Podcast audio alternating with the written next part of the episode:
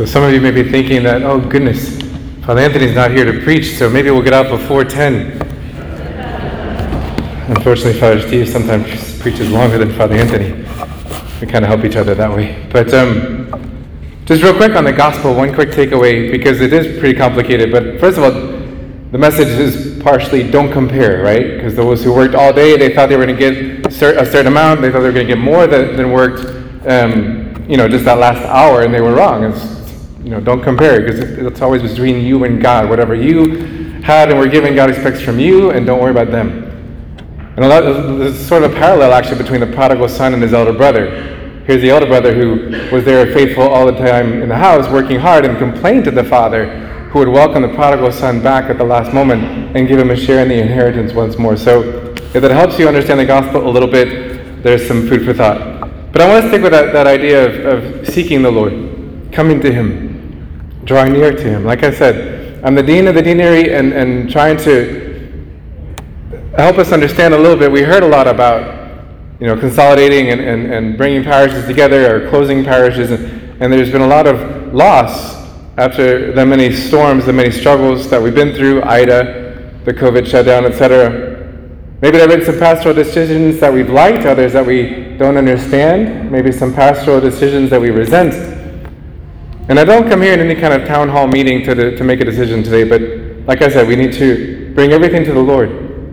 And I ask you to pray for three intentions in particular. One, we pray for healing to the damages, especially the spiritual damages that we have faced in the recent storms, especially. Also, for a greater spirit of communion between neighboring parishes and even with our Archbishop. And three, we pray for a deeper sense of our shared mission, that we all take ownership of the mission that we have. We hear about this closing or consolidating of parishes, and the Archbishop has been clear no decision has been made other than this. Given our circumstances, both as an archdiocese and as local churches, things cannot remain as they have been. If, if you've been paying attention, all parishes, but especially a few in particular, have been really intensely going through a, a discernment, a facilitated discernment to look at their situation. Some of them are really facing some tough situations in the immediate future and to make some proposals to the Archbishop.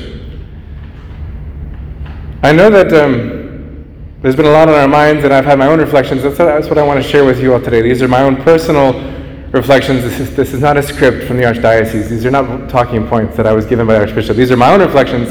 Um, I'm not here to point fingers at anyone or, or, or much less the Archbishop, but I also know that these are coming to like the parable of the seeds in different kinds of soil. We're all in different places. We're all facing this and listening to the news with different attitudes. Some have a great deal of love for your parish or for your pastor. Some love our archbishop and have a great deal of trust in the archdiocese. Others may be a different situation or a different sentiment. So I know that the seed of my reflection is going to fall on different kinds of soil, and I simply ask for an open and prayerful ear, and for the Holy Spirit to lead us as one family of faith. Let me start by talking about storms. Maybe we were previously unaware, but personally, I feel like Ida was only one of many and tremendous storms that our Catholic faith and our church community has been facing, and for quite a long time.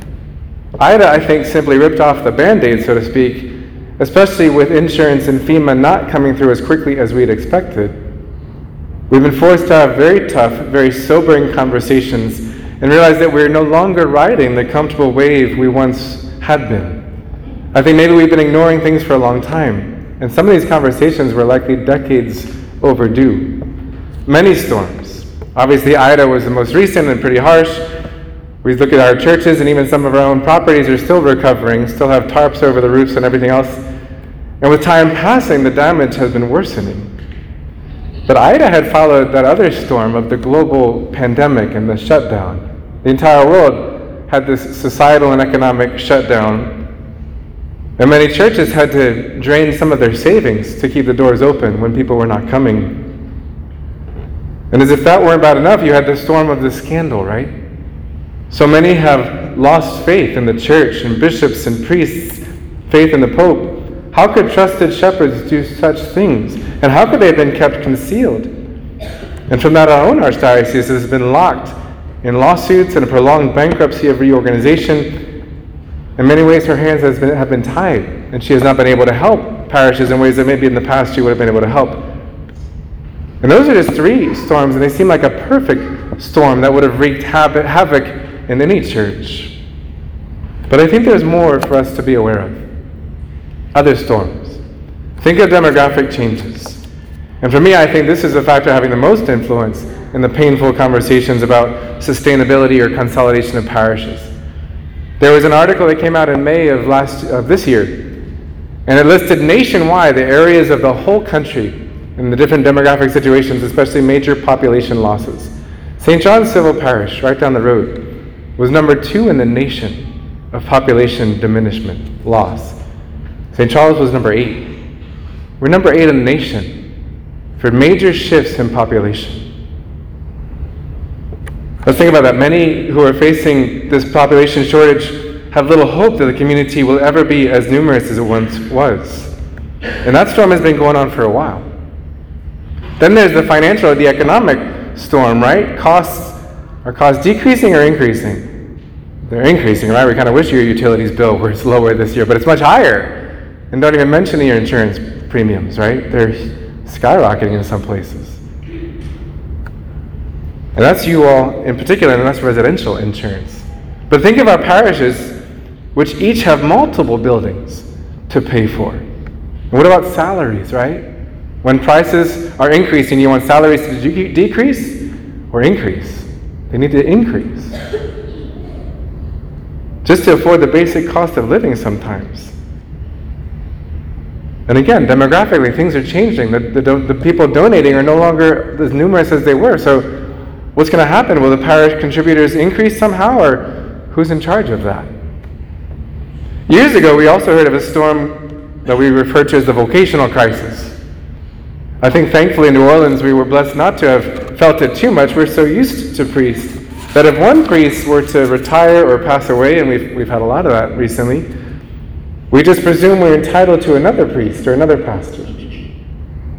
But we're ignoring that we don't have any priests sitting idle on the sidelines. Think about this for one parish to get a new pastor, we're getting to the point where another parish will have to lose theirs.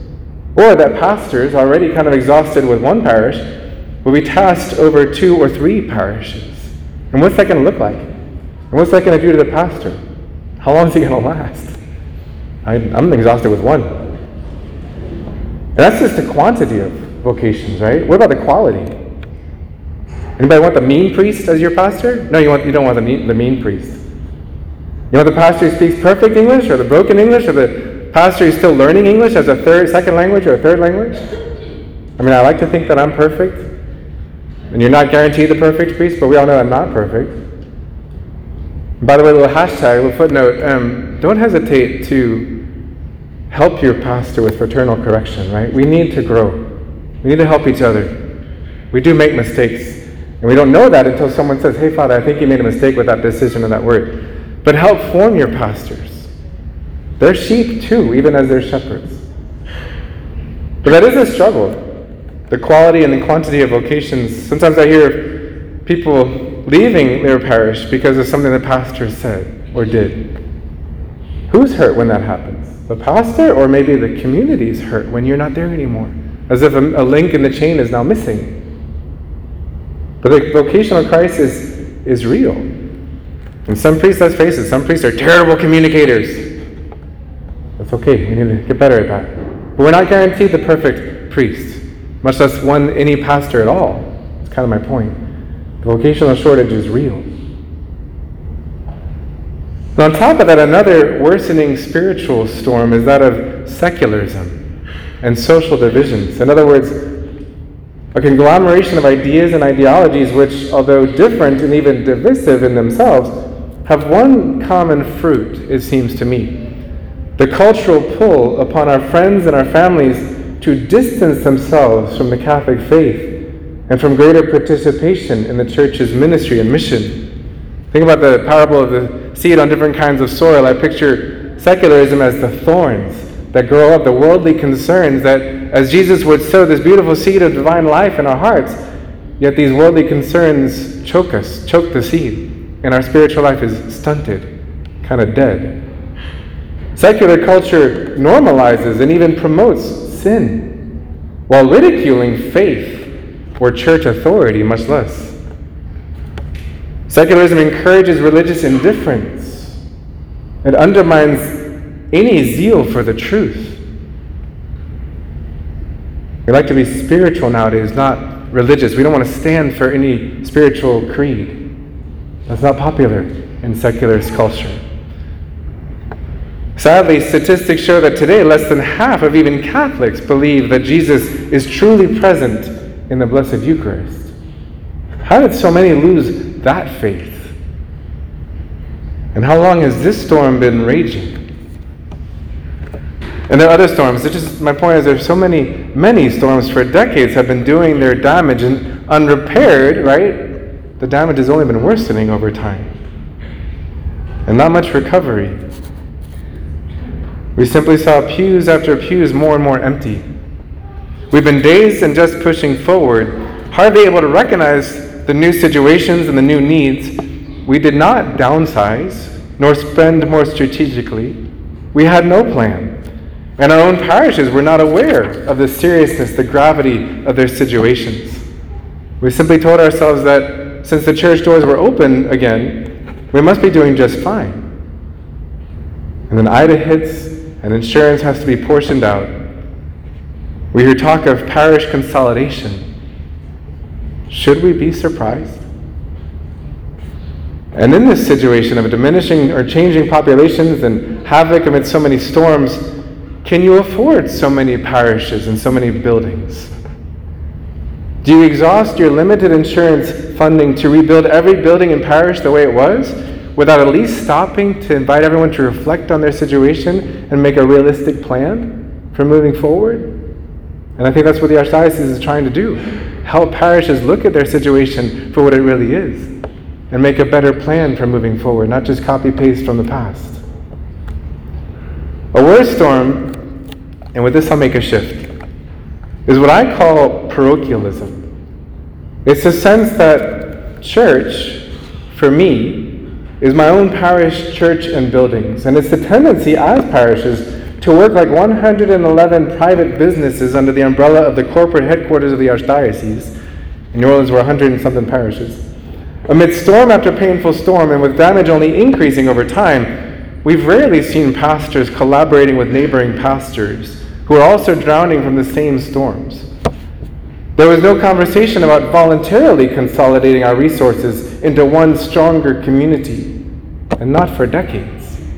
Each business, it seems, was focused on its own right to exist, its own right to remain a parish, focused on money to pay debts, maybe to stay open another year, forgetting that they were all, all of us, children nourished by one holy Catholic Church, which cannot close, even if certain buildings might have to close.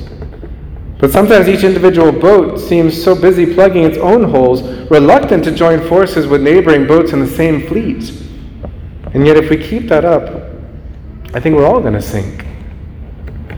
Parochialism has kept us paralyzed instead of working as one family against the same enemies and the same enemy.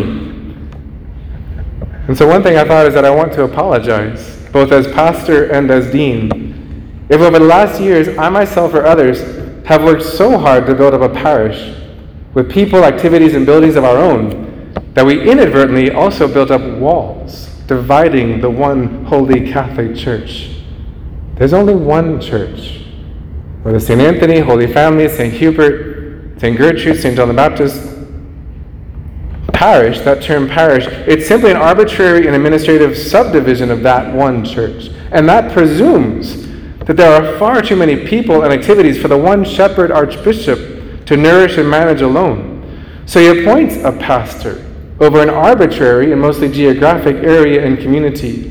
The community contributes towards whatever resources they need to ex- extend Christ's kingdom in that locality. And like the early church, they also contribute to the larger archdiocesan church community, their brothers and sisters. But it was always, and is always, one church, one family, one faith, one shared mission. The one church assembly, right? That's what that word church means. The one gathering together, the gathering together into one, which God is bringing into one holy communion. But in so many storms, with all of our losses, should we continue to sustain so many divisions?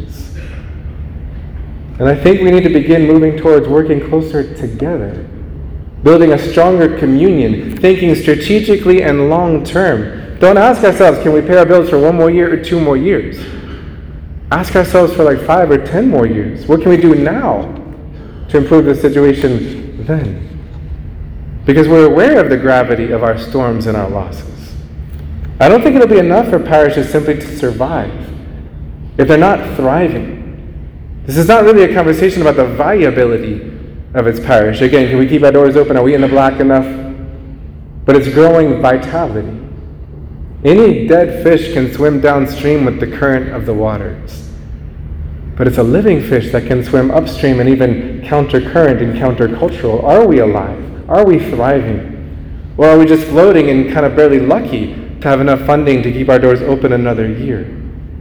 And who's responsible for that? Is it the Archbishop's job? Is it the pastor's job? My job? The nuns' jobs? Is it our maybe shared responsibility to discuss that and look at that? We'll come back to that. I can understand we do hear of the diocese paying for outside organizations like Catholic Leadership Institute to help facilitate parish or school conversations about their future or their consolidation. And that's a painful process, and as dean, I've heard a lot of frustration, and I, I get it.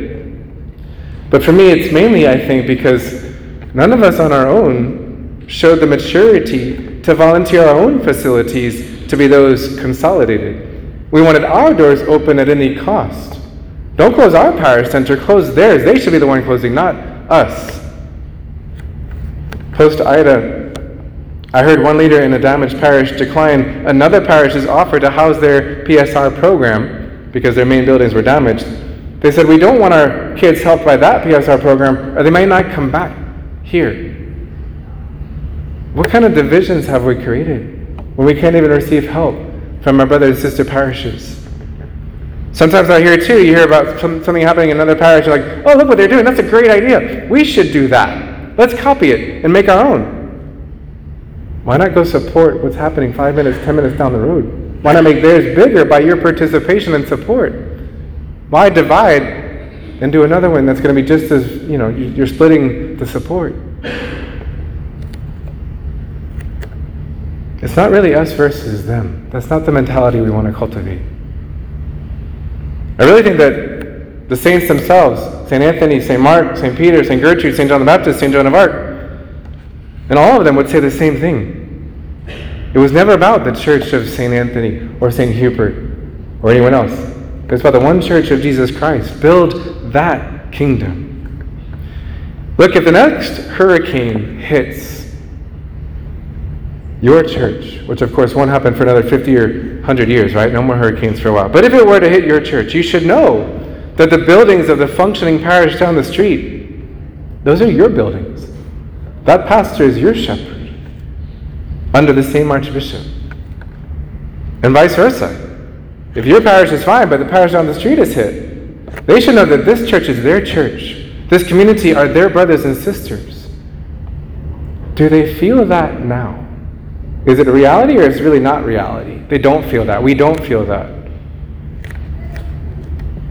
Just to get stuck on insurance for a second, but it, it's obviously rising and will continue to rise. How much longer do we imagine any church will keep all of its current buildings open?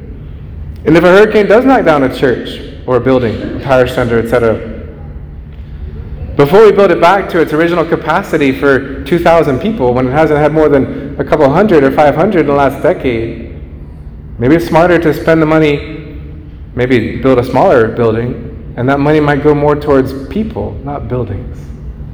Just food for thought. Because we pay hundreds of thousands of dollars on insurance on half empty buildings sometimes. That doesn't make sense, perhaps.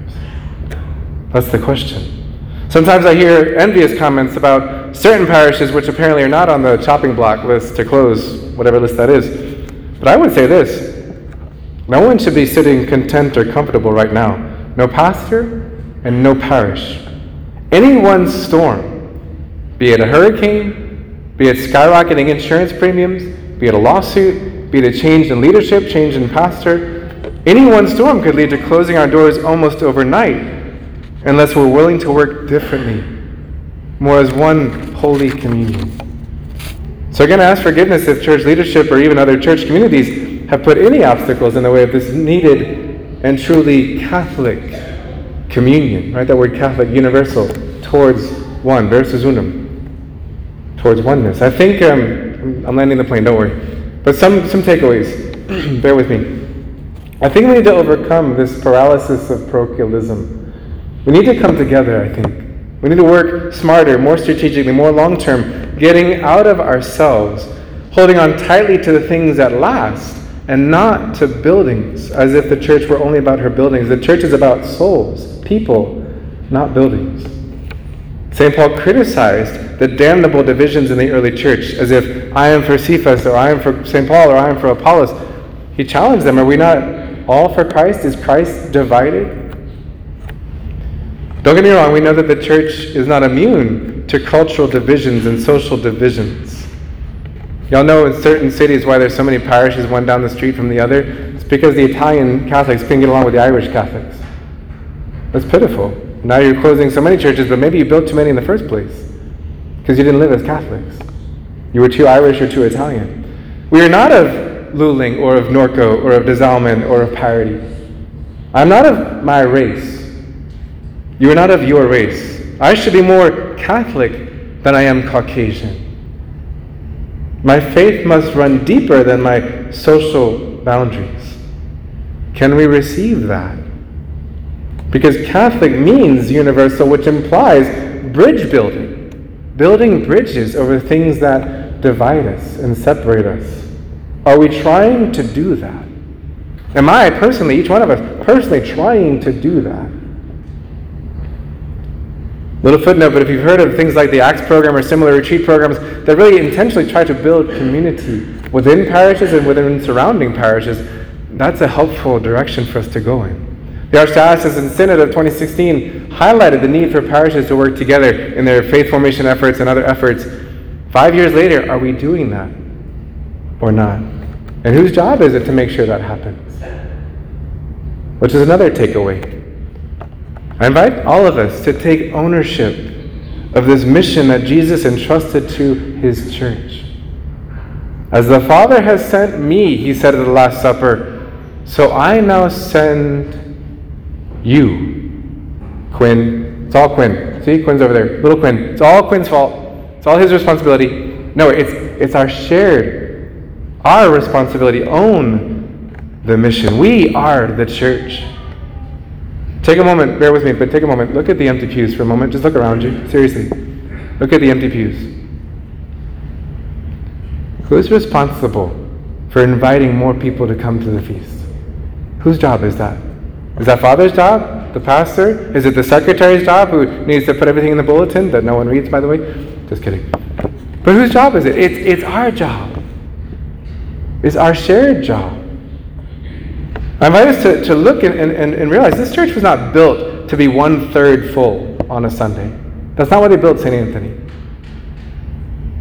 Feel the weight, just a little bit, of that responsibility. Because it's a huge responsibility and should not rest on the shoulders of one or two people or the 10 or 15 most committed parishioners. Like, it's all of our shared responsibility.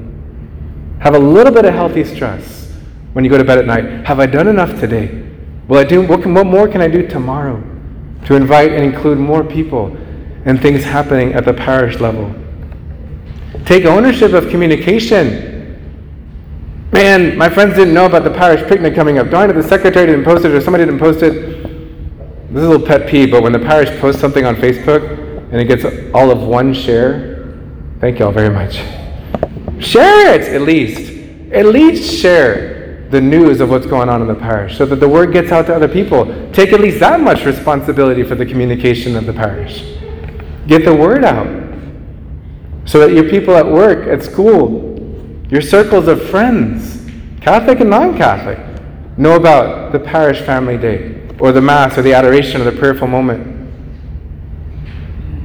Take ownership of the formation, your formation and the formation of the community. Whose job is it? The PSR is successful. Well, that's the DRE's job. Her name is in the bulletin. No, that's our shared job to make sure that PSR and Adult Faith and Fellowship and all these things we do to form ourselves, even the pastor's homilies, if they're no good, whose fault is that? Well, it's his fault. But if you haven't told him anything,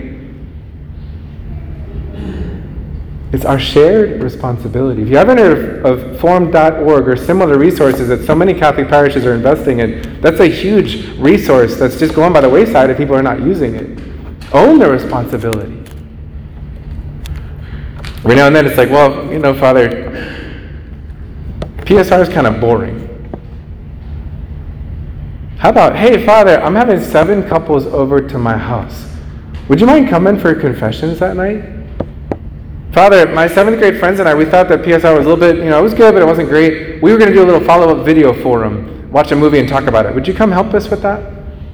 Like, that's, that's the initiative. Like, knock on Father's door. Father Anthony doesn't do anything. Come on, knock on his door.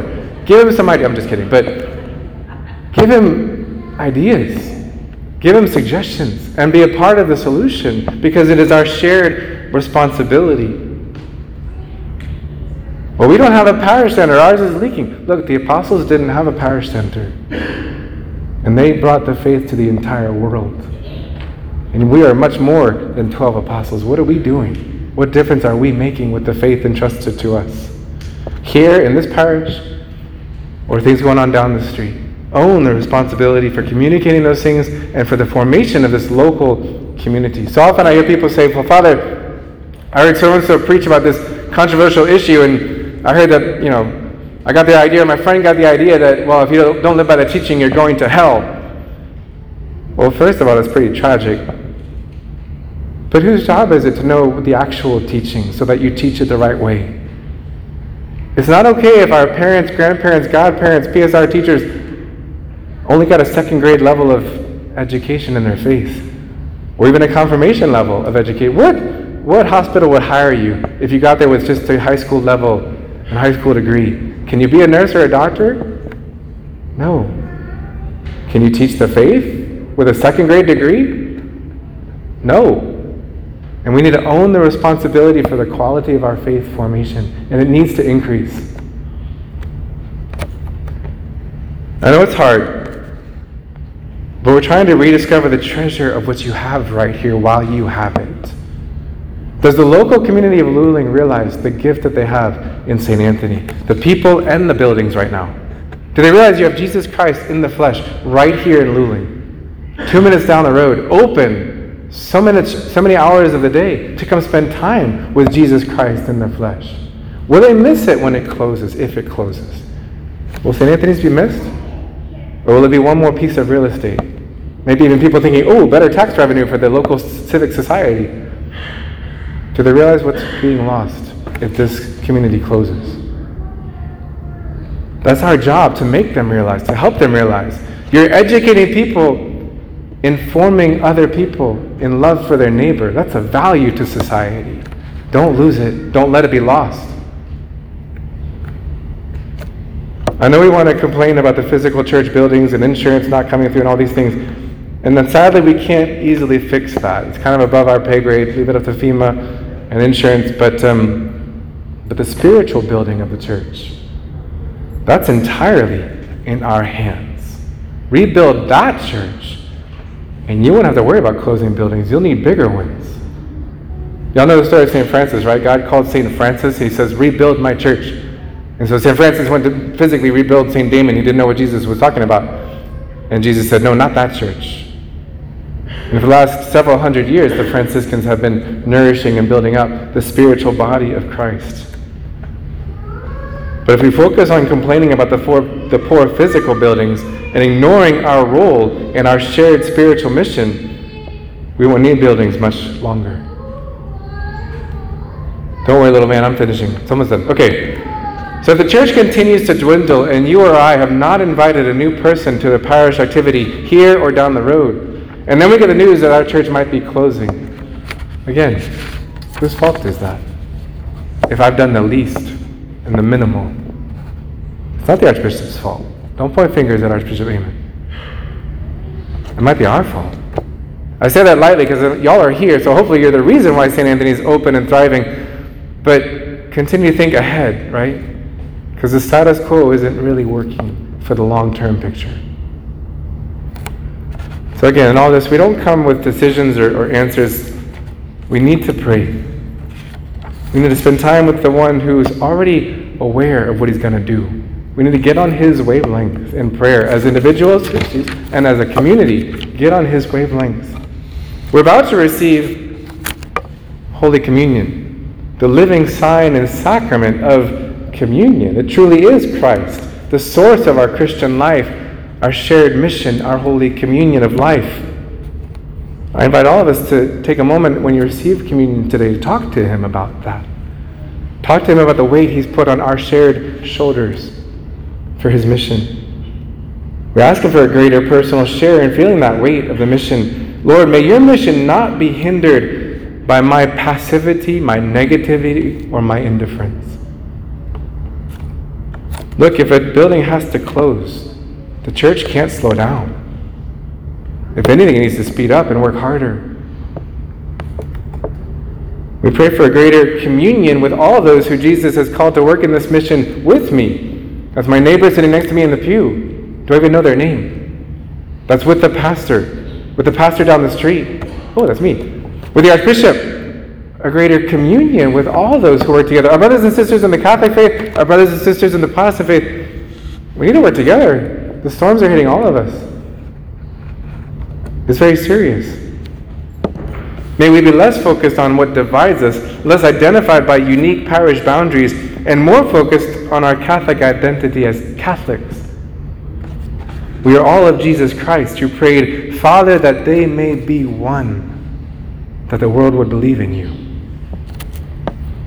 May we not hold too tightly, like St. Paul says, this life is great and I have a mission here, but I'm really focused on the spiritual world. And we not hold too tightly to parish boundaries or church buildings, but to one Lord, one church, one community, one family of faith, gathered around one holy altar, which is a share in the heavenly sanctuary one growing, thriving Holy Communion. So I know we're, we're all coming at this from different perspectives, different kinds of soil. We just pray. We ask the Holy Spirit to guide us. We ask for healing in our church. We ask for a greater communion and a greater shared responsibility for what great things, tremendous tasks have been entrusted to us. Now for the future. Amen. St. Anthony, pray for us.